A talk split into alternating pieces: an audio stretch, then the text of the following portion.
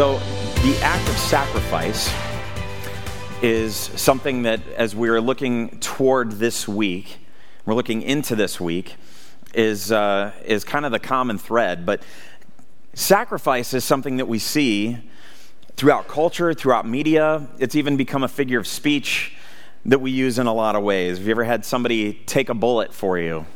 Right? Ever have someone stand in the gap, as maybe we would say, uh, took the hit? Um, all of those things elude the idea of sacrifice. Um, but the sacrificial act, the sacrifice play, is something that we find in books, it's something we find in movies, it's something we find in um, video games. It's, it's a thread that we see in every kind of storytelling across cultures and across time. There's just something compelling about it. There's something compelling about it that continues to be put into storytelling.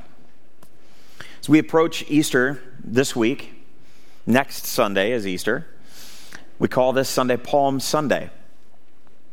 The week before Jesus was crucified, he rides into Jerusalem on a donkey as a hero, knowing what he is going there to do, knowing that the crucifixion is coming that week, knowing what Friday means for him. And he is taking the hit for us because he is driven and he is compelled by love. And it's all about love. With Jesus, it's, it's all about love. And so today we're going to look at something simple. We're actually going to look at a very simple idea something that we, we sing about, we talk about often, at least we should as the church. But we're going to examine the love of God and why Jesus came to this earth. Why did he die? What did the love of God have to do with all of it? Actually, had everything to do with it. Because the church, here in the church, Jesus coming to this earth and, and as a man, which we call the incarnation, and his crucifixion, it's talked about regularly. Least we talk about it here at Connect Church regularly. It's the gospel, it's the good news. And the result is the resurrection. And without it, without the resurrection, nothing else matters. Literally, nothing else. None of this matters. None of what we're doing, none of what you're going to do later today matters without the resurrection. And so we celebrate that next Sunday. Truly, we celebrate that every day and every Sunday. But equally important to the act that Jesus did is the motivation behind it, the reason for it. Why did God take on human form and come to this earth to die for sinners? And the answer is love. The answer is love for you and for me. And to define love, I love using this definition of love, is to protect and provide. Those four words love, to protect, and provide. I think that's a great definition because it brings a whole lot of things together in that. God did that through Jesus. He, he protected and provided for you through Jesus. He protects you by taking your place and provides for you in a way that you can't make for yourself because you can't make a way for yourself. The love of God compelled Jesus to action. And while this can be seen throughout Scripture, all around Scripture, I want to look at John 3:16. I want to look at what would be considered maybe a cliche verse, but there's really no cliche to this verse. It is the clearest depiction of God's loving motivation for you and for me. And so I would ask you to maybe let's look at this verse with, with, with new like take off the cliche goggles that maybe you have when you hear John 3:16 and let's look at this fresh. I would ask you to do that. Let's look at this verse from a fresh perspective. For God so loved the world that he gave his one and only son that whoever believes in him shall not perish but have eternal life. And then verse 17. For God did not send his son into the world to condemn the world, but to save the world through him. God's loving nature is generous. He is a giving God. He is a giving God over and above what we deserve. The love of God is translated into this gift of His Son. And John wrote that God loved the world so much that he gave. Right? He gave. It's one of the most referred to and quoted verses in Scripture, and there's a reason. There's a reason for that. I like to call it the ultimate connection verse because connecting to Christ, community, and purpose is wrapped up in those 26 words that make up John 3:16.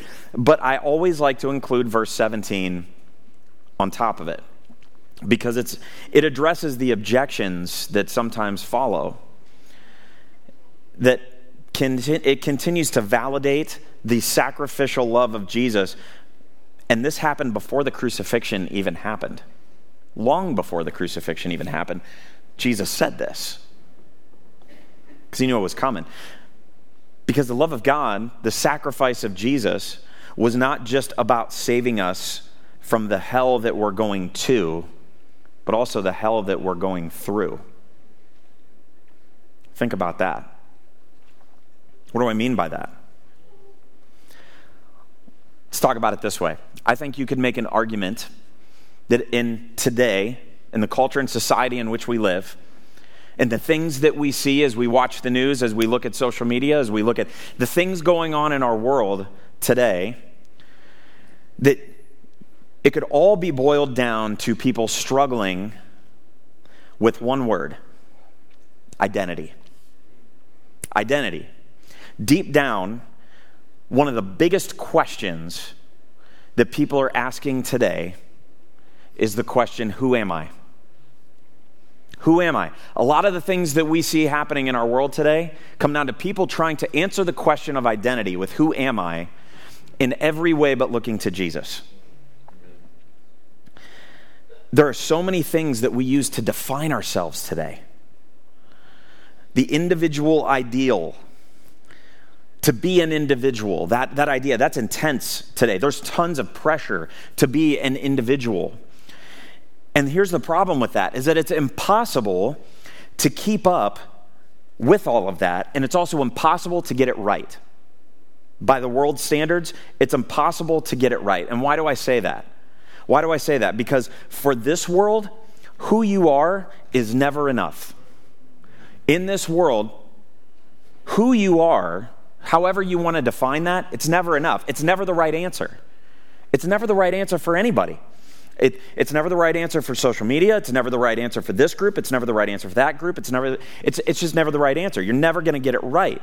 This is how we are made to feel. We are made to feel this way. This is what we are trying to solve as humanity. And this is what drives many people, especially our young people, into depression, into anxiety. It's not the only thing, but it is one big thing that drives people into depression and anxiety because the world reminds us of this lie every single day. Every time you open up your phone, every time you look at the media, every time that you hear this or that from people at school to our students, you're reminded that who you are is never enough. Good news God knows this. God knew this. And he sent Jesus to do something about it. Look at what Paul said in 2 Corinthians chapter 5. 2 Corinthians chapter 5, he says this. This means that anyone, anyone is all inclusive, right? Anyone means anyone. Anyone who belongs to Christ has become a new person. The old life is gone, a new life has begun. And all of this is a gift from God who brought us back to himself through Christ. And God has given us this task of reconciling people to him. Reconcile means like to make things right. Okay? Reconciling people to him. For God was in Christ, reconciling the world to himself, no longer accounting people's sins against them. Amen and he gave us this wonderful message of reconciliation. So we are Christ's ambassadors. We are Christ's ambassadors. God is making his appeal through us. We speak for Christ when we plead, Come back to God. For God made Christ, who never sinned, to be the offering for our sins so that we could be made right with God through Christ. You have been made new. You have been made new. He has forgiven all of your sins Absolutely, He has. He has given you a new identity as well as an ambassador for Him, as we see here. Being saved isn't just forgiveness. It is. That's awesome. It's great. But you're, re- you're regenerated, right? You are changed into a new creation. And forgiveness is awesome, but it's just the beginning. It's so much more. It's so much more because we're also given a new identity. And you can't separate the two things. You can't separate the two things. You can't become new without also being ambassador for Jesus. And you can't be an ambassador for Jesus without also becoming new and being made new. And so we have this new identity and we have a purpose. So the idea of Christ, community, and purpose is wrapped up right there. We have this eternal purpose because we are his ambassador and we are on a mission to share the good news that we have a new identity, that God has changed us. And so we share that and we have the opportunity to share that, being empowered by the Holy Spirit of God to bring others back to Christ. You see, through Jesus, you have been made new. You have been made new. The gift of God's love, the gift of Jesus that you that you are made new, your brokenness is not a disqualifier. Hear me on this. To the world, your brokenness is exactly what disqualifies you from never being enough because you're broken. And so we try different things to, to fix our brokenness. We all do that, and we say it disqualifies us because the world tells us it disqualifies us. Raise your hand if you're broken. Yeah, that should be every one of us. None of us get it all right. We're all messed up. We're all broken. We're all trying to figure it out. And praise God for Jesus because it's, it's not a disqualifier. Instead, what it is, is it's a qualifier to receive the gift that Jesus died to give you. You are qualified to receive the gift that Jesus died to give you to make you new, to make you into a new creation.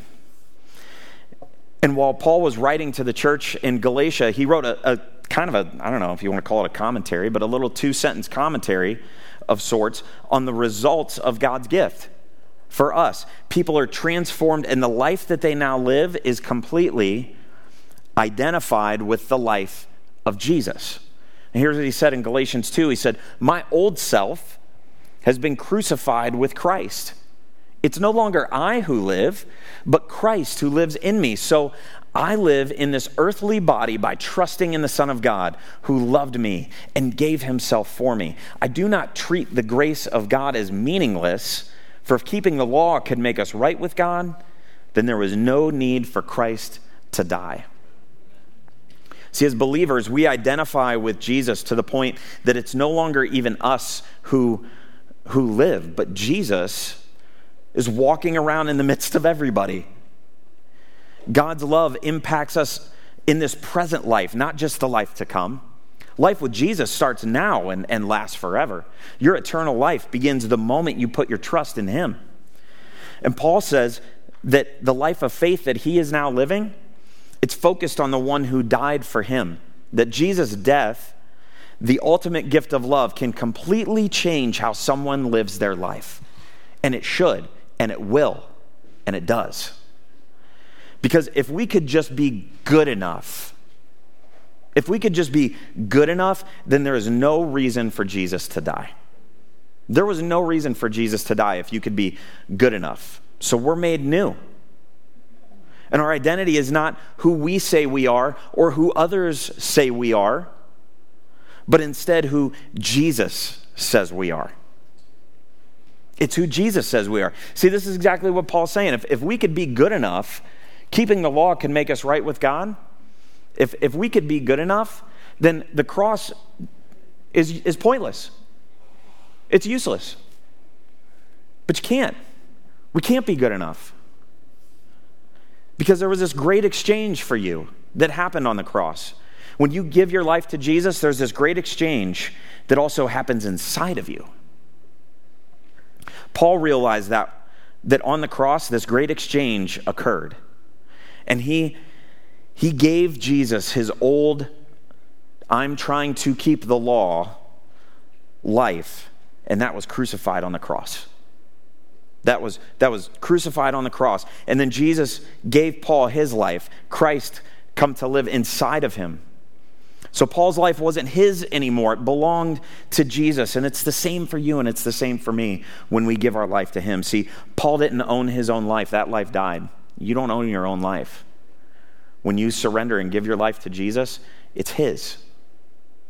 That life dies. He, Paul says, I'm simply managing the life, the new life that Jesus has given me as best as I can because I'm still a sinful person and I'm still not going to get it right, and I'm still going to be broken, and I'm still going to mess this up. But He loves me anyway because I'm not saying who I am. I'm not letting other people say who I am. I'm, I'm saying who God says I am. See, we feel insecure, we feel unworthy of love because we don't fully grasp the exchange that took place. It's a hard thing to fully get your arms around. Let's, let's call it what it is. It's hard to totally get that. But we think we're not worth it. We think we're not worth it because we're not good enough, or because we're not capable enough, or because we're not worthy of, of anyone's love, let alone the love of God. But God loves you, and you can be sure of that because Jesus died for you. You can be sure of that, even at those times when we're looking and, and we're telling ourselves, I'm not, I'm not worthy, I'm not good enough, I'm not worth it. You can look to the cross and remember that you were worth it. You were worth every bit of it. And that God loves you so much, even when you don't love yourself, even when you feel like no one loves you, your Creator does. And He loved you more than, than you'll ever know. He loves you more than you'll ever know. Paul makes it clear that all of this is the result of the love of God. Paul describes it that Jesus, in, in, in the verse in Galatians, who loved me and gave himself for me, gave himself for you. Jesus is a gift of God's love, and that love is seen through the crucifixion. But look at the posture of Jesus as Paul describes it here. Look at the posture of him in, Philippians. Paul describes this. It says, Though he was God, meaning Jesus, he did not think of equality with God as something to cling to, meaning like Jesus didn't use that as a crutch Instead, he gave up his divine privileges. He took the humble position of a slave and was born as a human being. When he appeared in human form, he humbled himself in obedience to God and died a criminal's death on a cross. Therefore, God elevated him to the place of highest honor and gave him the name above all other names, that the name of Jesus every knee should bow in heaven and on earth, and every tongue declare that Jesus Christ is Lord to the glory of God the Father. Jesus' motivation for all of this was love for you. Love for you. Complete submission and surrender to Jesus, though, that's the only way we find who we really are. Hear me on that, because that sounds backwards, right? Complete submission and surrender to Jesus is the only way you're going to find out who you really are. When we surrender to Him, we surrender all that we were and all that we are. See, Jesus didn't have to do this. Jesus didn't have to do this for you, He chose to. He chose to do this for you. He chose to do it, and He was driven by love to do it. So you can never do anything to make Jesus love you more, and you can never do anything to make Jesus love you less. I know that I say this often because it's true and because I think we need to hear it often. I think we need reminded of this often. While today's message is, is a simple idea, and yeah, we hear about the love of God and all of that, I want to, I think we need reminded of the simplicity sometimes of the things in Scripture that, that, that really just pull us to Jesus. That the love of God is something that we take for granted often. The fact that He loves us so much is something we take for granted often. And I think there's no better week to refocus on some of the simplicities of God. Because when we say that we are saved, it's, it's not just, as I said at the beginning, it's not just from the hell that we're going to, it's from the hell that we're going through as well. See, life with Jesus, as I said, begins here and now. We are saved from being declared guilty in God's court of law. We are saved from ourselves. We are saved from our sin. And we're saved from trying to be a good person because it's never going to be enough. And so I think we need reminded sometimes, reminded often as we're going into this, this week, this Passion Week, of this simple connection point that is this Jesus saved you because God loves you. Jesus saved you because God loves you.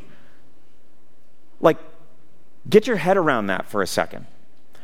The creator of the universe loves you individually. Yeah, I think sometimes we think, even as believers, we're, we're thinking about this idea of God loves you as something to say to others. And yes, we should encourage and say that to others. But sometimes I think we need to look in the mirror and remind ourselves of our brokenness and remind ourselves that God loves us and encourage ourselves. Do you know what? Part of coming to church also is to be encouraged and lifted up. Yeah, I hope that you walk out challenged and changed every week, no doubt. But I also want you to be encouraged and to hear sometimes the simple truths of God's word. And, and as that God loves you. And Jesus saved you because he loves you. We call this week Passion Week. Jesus was and is passionate, so passionate about his love for you and for me. I don't want you to think about anybody else that's here sitting next to you, whether you're here or watching online, I want you to think about you and your relationship with God for just a minute. He was so passionate that he gave his life in the most agonizing and torturous way possible on the cross for you.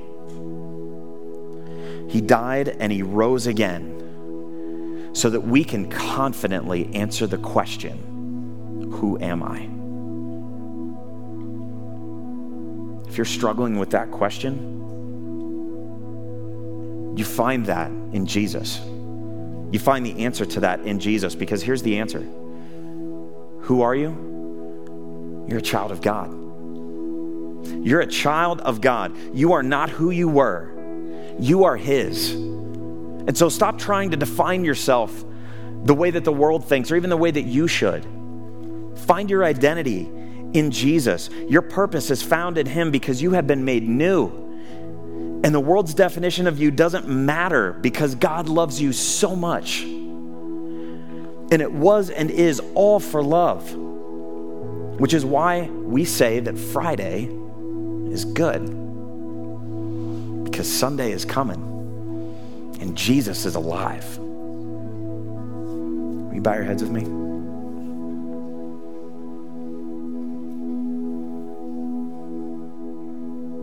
In fact, where you stand? We're gonna we're gonna worship here in just a second. And I think us standing, having our posture to the Lord, is a great place for us to be. I know for a fact that there are some, some of us in here that are struggling with this question of who am I? And we try to find it in so many different ways. And you know what?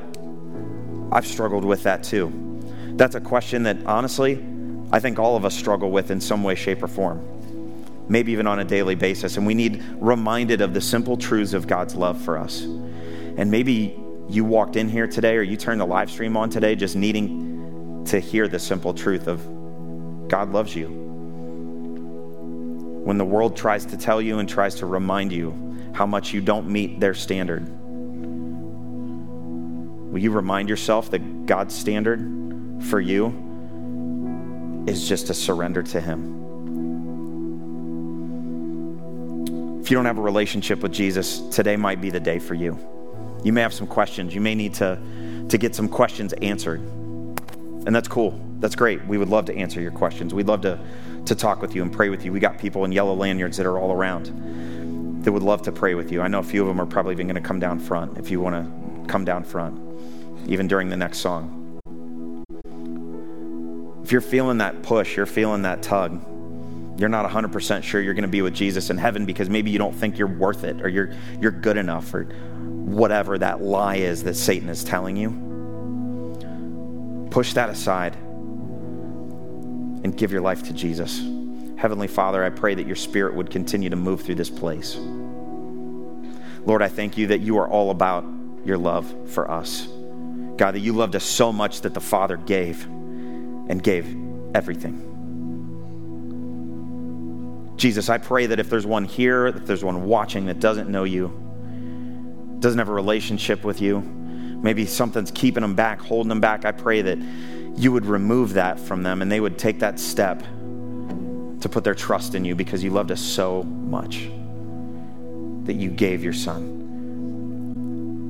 You sacrificed yourself to save us. And Lord, you're alive.